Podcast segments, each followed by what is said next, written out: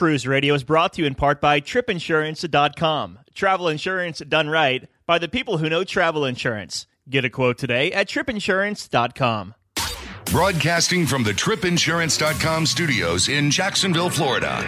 This is Cruise Radio. Hey, what's up? My name is Doug Parker. Thank you so much for checking out this episode of Cruise Radio. Looking at the calendar here, already the last week of September. Wow, where did the month go? Where did the year go?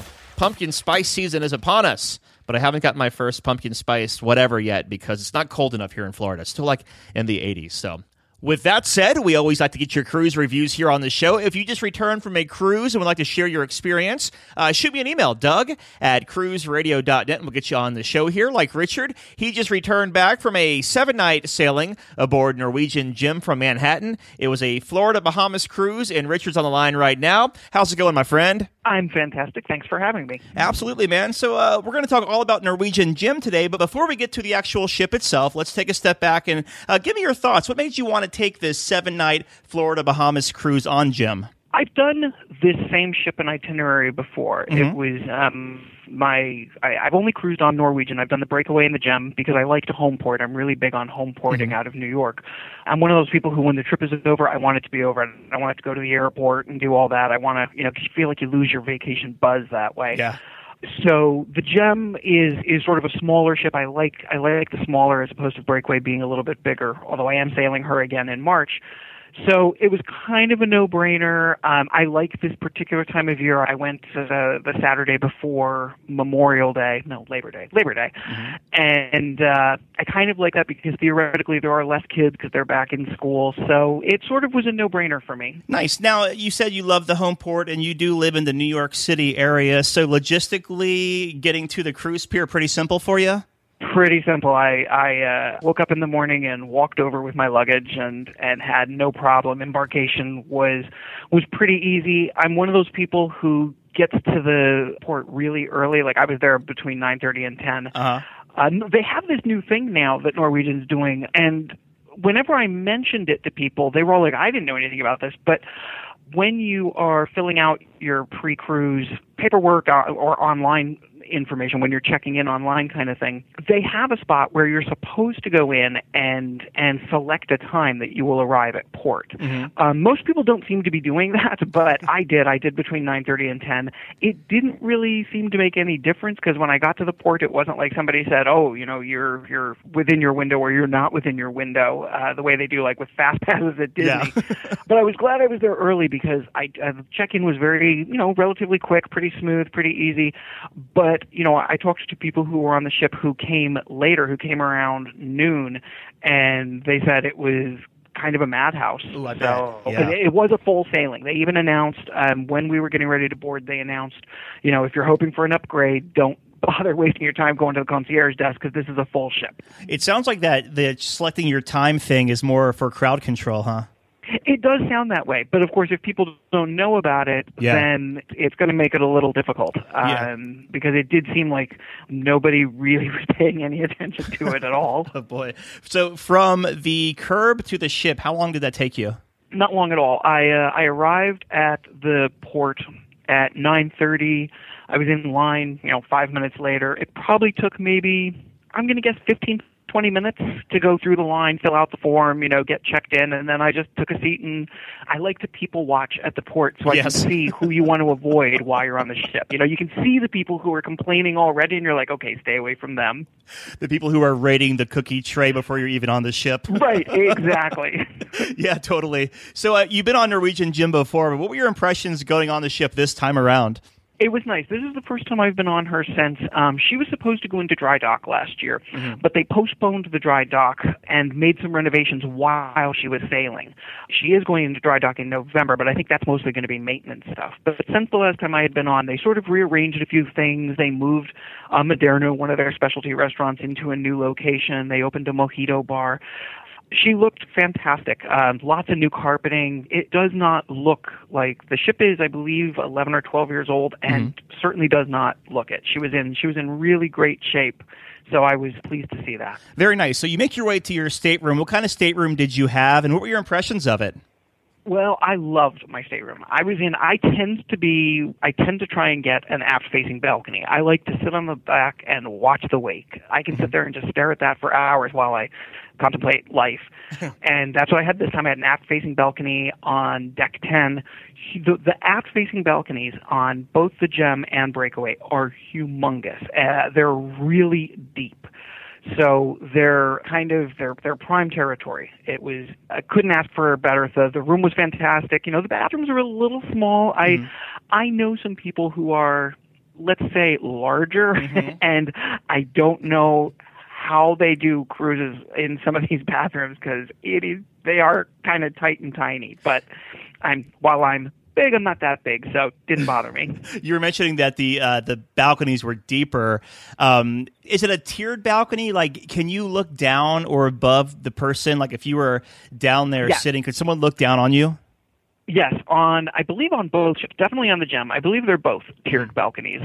Uh, the nice thing about the the aft facing balconies is while they are tiered, mm-hmm. they're done in such a way that if they're so deep that if you go back a little bit, then if you're worried about people above watching you, or if you want to, you know, uh, sure. uh, sunbathe naked or whatever, right. you can just come back a couple feet and no one would no one would see you, and you could still sit in the lounger fully extended. Uh, so you know, if you're standing at the rail, as a lot of people do when sailing out of ports and stuff, yes, you can look up and down and see people. But if you move back a little bit, you're in the clear. Then you'll have the, the creepy guy above you with a mirror on his selfie stick trying to find you. You Don't worry about that anywhere, anywhere. I mean, I that is. It's funny you say that because I did think about that one day. I was, you know, I, I'll confess, I was, you know, I was in the room and I was not dressed and I was thinking about what I was going to wear or whatever, and I realized, you know, anybody above, below, the sides, they could easily just stick a selfie stick around yeah. the corner, and, and, next thing you know, they're taking pictures in your room. So, uh, yeah, I guess that is kind of a danger. And then you're on the internet the next day, all over the yeah, internet. No, no, you know what? Nobody wants to see that. Nobody.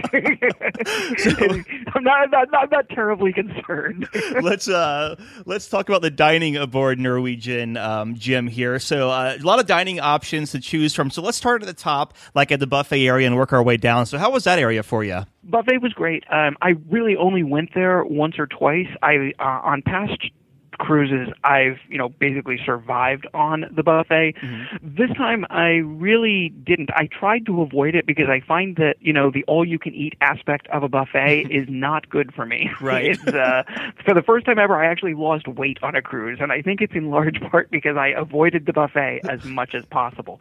But I did every night sort of wander through to see what the various offerings mm-hmm. were, and you know i got to say the gem has a really great buffet. It's well organized. You, you, a lot of times you hear about uh, other buffets that aren't as well organized on some ships. It's pretty well organized. It's got there's you know more than one area to go to uh, you know the like the salad bar is separate from the entree area. It's a really very nicely organized buffet lots of seating area. And the nice thing on the gem is that if the uh, if the main dining area in the buffet is full, mm-hmm. you can walk out to the back on the back of the ship where the great outdoors is and you can eat there.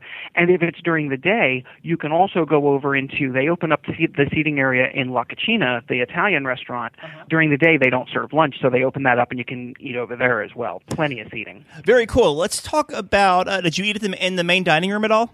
Other than lunch on embarkation day, and this mm-hmm. is actually true of all of my cruises so far, I have never actually had a meal other than lunch on embarkation day in a main dining room.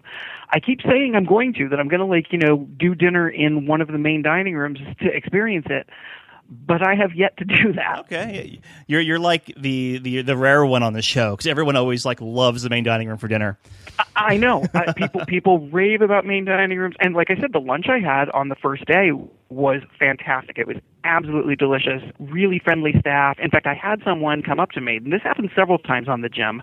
I had someone come up to me in the uh, main dining room. Uh, one of the one of the servers came up, and she was kind of looking at me weird, and she came over and she's like, I know you. You you were on this ship last year, weren't you? You're Richard. And I was like, oh, wow. I don't know if it's a good thing or a bad thing that you remember me from a year ago. I, I I'm not sure which way it went, but I had that happen several times.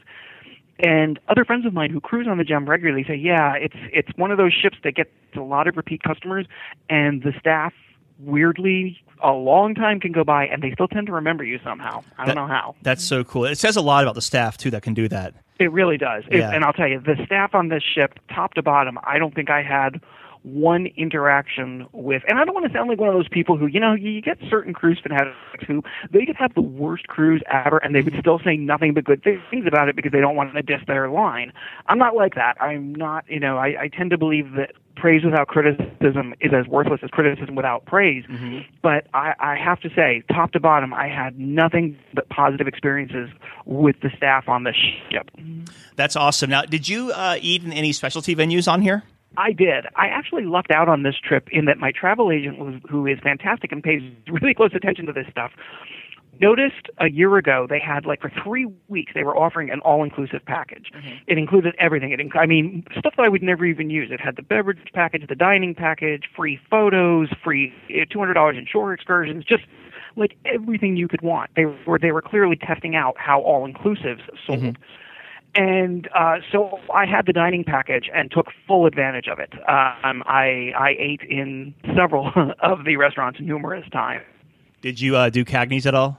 I did I do it at all? I did it like four times. That's awesome. you, you know, I, I am a I am a meat and potatoes guy. I I had some of my favorite meals at Cagney's, including I actually had the opportunity because some of the people I met on board were traveling in the Haven, and so they had, you know, Haven, uh, which is the exclusive, you know, sort of ship within a ship area on Norwegian's ships.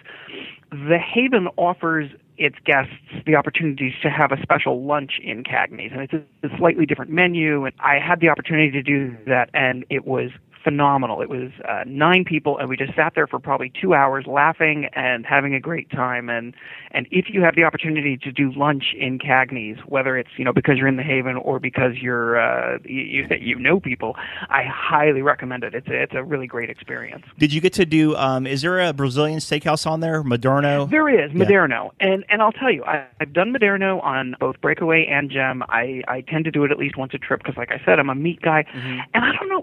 To be honest, I don't know why I keep going back to it because I do not find it to be a, a particularly great experience. The salad bar, you know, like most churrascaria, is it has a fantastic salad bar. You know, I have vegetarian friends who would be perfectly happy on just eating that salad bar. But when it comes to the meats, I I don't know why. I just I just have never, despite the fact that I really really love you know the wide variety of meats they offer, I just find all of them sort of unsatisfactory. And and maybe it's because you know you're just not supposed to eat meant to eat that many different kinds of meat Exactly. in, in, in an hour sitting. Maybe that's what it is. But every time I go, I I go into it saying, oh, I love meat, and I come out of it saying, why why why do I keep going there? My my problem going to that place is that you just gorge yourself with so much meat. Yeah. I'm, I'm not worth a damn for the rest of the night. I have to agree. I will say one new thing that they did when you enter Moderno. There's a bar there now. It's the uh, I think it's called the Sugarcane Mojito Bar. Okay. And it's a very nice little space. Moderno tends to be sort of a quiet restaurant, so the Sugarcane Bar, along with having fantastic mojitos, also it has some really nice little seating areas in there. It's it's a nice place to go for a cocktail before dinner. Very nice. Let's shift gears here because we could talk all day about dining aboard the ship because uh, that's one of my favorite things to do on cruises is eat. But we'll talk about entertainment instead. So, how was the entertainment aboard Norwegian Gem? The entertainment on board Norwegian Gem was great. I I didn't go to a lot of things um, just because I tend to be one of those people who I always mean to do all those things, and then I get caught up. You know, I have a I sit down with people after dinner and talk, and talk over drinks, and next thing I know, you know, it's midnight. I'm in the Right. casino.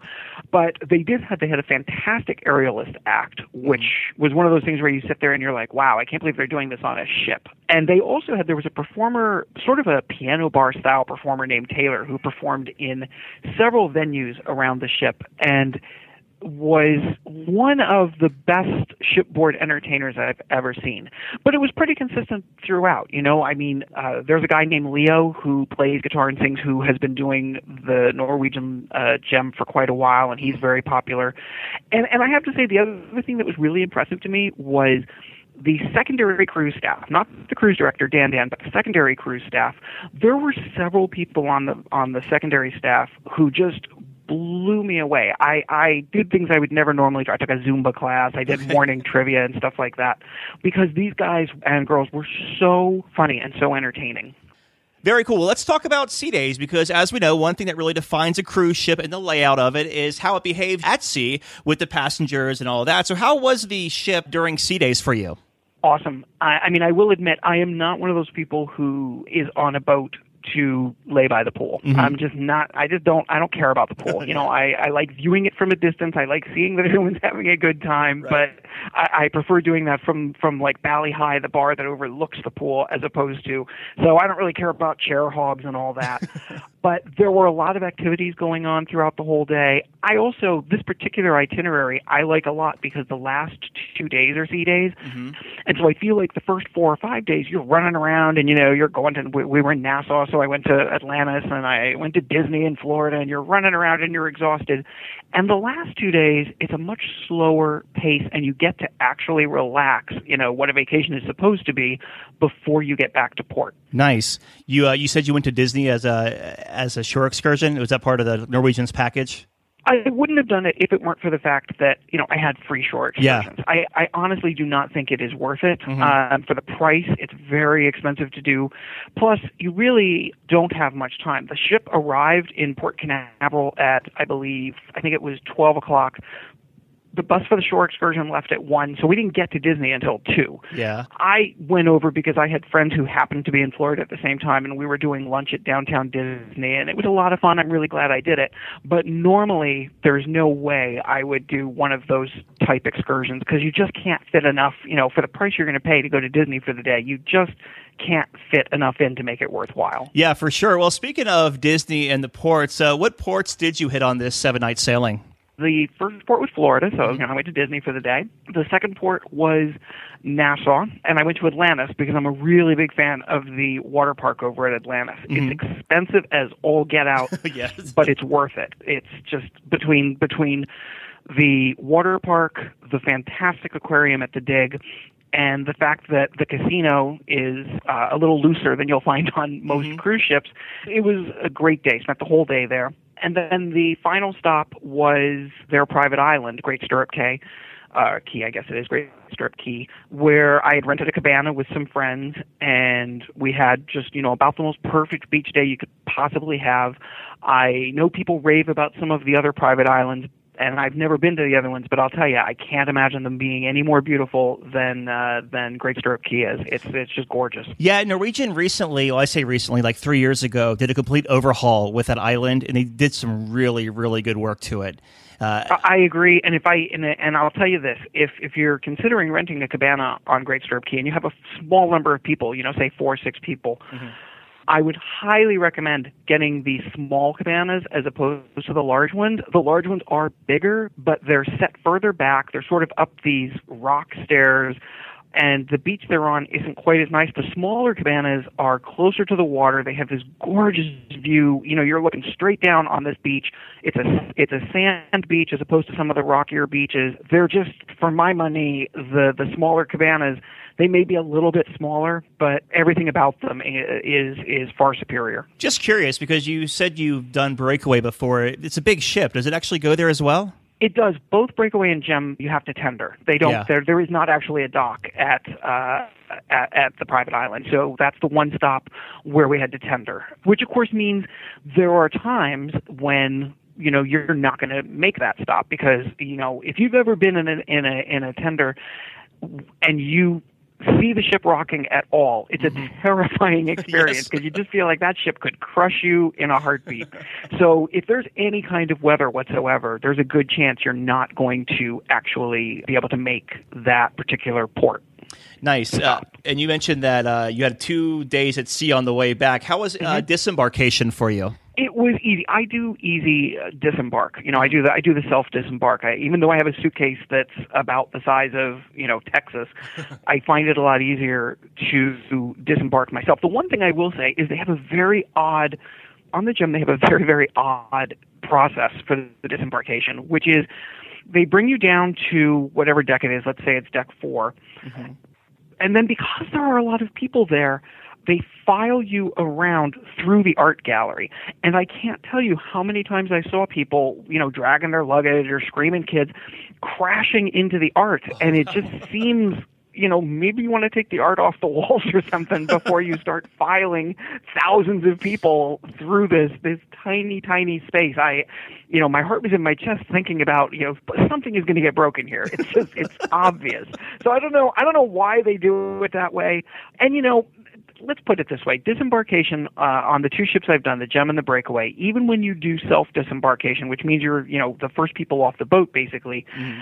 it's always a little bit messy. It's yeah. always because because everybody wants to be the first they want to get off as soon as possible they want to get back to their lives for whatever reason and they're all going to shove and they're all going to push and they're all going to cut in front of each other but this was you know it was as smooth as they can make it yeah, and not everyone is as lucky as you. They have to fly across the country to get home, not just yeah, walk a couple yeah. of blocks. Oh, I, I I'll tell you, I, I that's the one reason. Like, I would love to do the uh, the new ship, the Escape, out of Miami, but uh-huh. I just refuse to get off a ship and then have to get to an airport and then sit in an airport and go through security. And no, yeah, no, yeah, no. I feel you. Uh, do you have any been there, done that tips for people who may be considering Norwegian Gem? I'll tell you this: the, the main difference. People always ask what the, the difference is between, you know, sort of the two ships, the Gem and the Breakaway, because mm-hmm. you know, if you're going to sail out of New York on Norwegian, those are your two options. And here is the difference to me, other than the obviously the size. I feel like with Breakaway, they added lots of rooms and that space had to come from somewhere and it generally came from the entertainment venues. For example, on Gem, Bliss is one of the coolest places you will ever see. Make sure when you're on it you swing by Bliss, even mm-hmm. if you're not a nightclub person because it's got like beds everywhere and cool statues and it's just it's a really amazing venue. On the breakaway it's basically a square box you know? It's kind of an empty box with some tables and chairs in it and some light effects on the walls. And you see that throughout the ship you know? Fat cats on breakaway is sort of you know again it's sort of a cold the the, the public spaces are a little bit cold on breakaway whereas on gem they're very warm and inviting and they tend to have more interesting features than do the others the other thing I'd say is stay on the ship in Florida. you know, there is nothing in Florida that you need to get off that ship to see. There's nothing within walking distance. You can go to, you know, Cocoa Cocoa Beach or whatever, but there's nothing there either. Just just stay on the ship and enjoy the fact that half the people are getting off. you mean you don't want to get a T-shirt at Ron Jon Surf Shop in Cocoa you know, Beach? order it online and tell people you went there. There you go. you know, it's just just as easy. Order it online. Nice. Well, Richard, final thoughts of Norwegian Gem love it. I would go on it again tomorrow if I had the money to live on a cruise ship. I would probably live on it. it really is just sort of.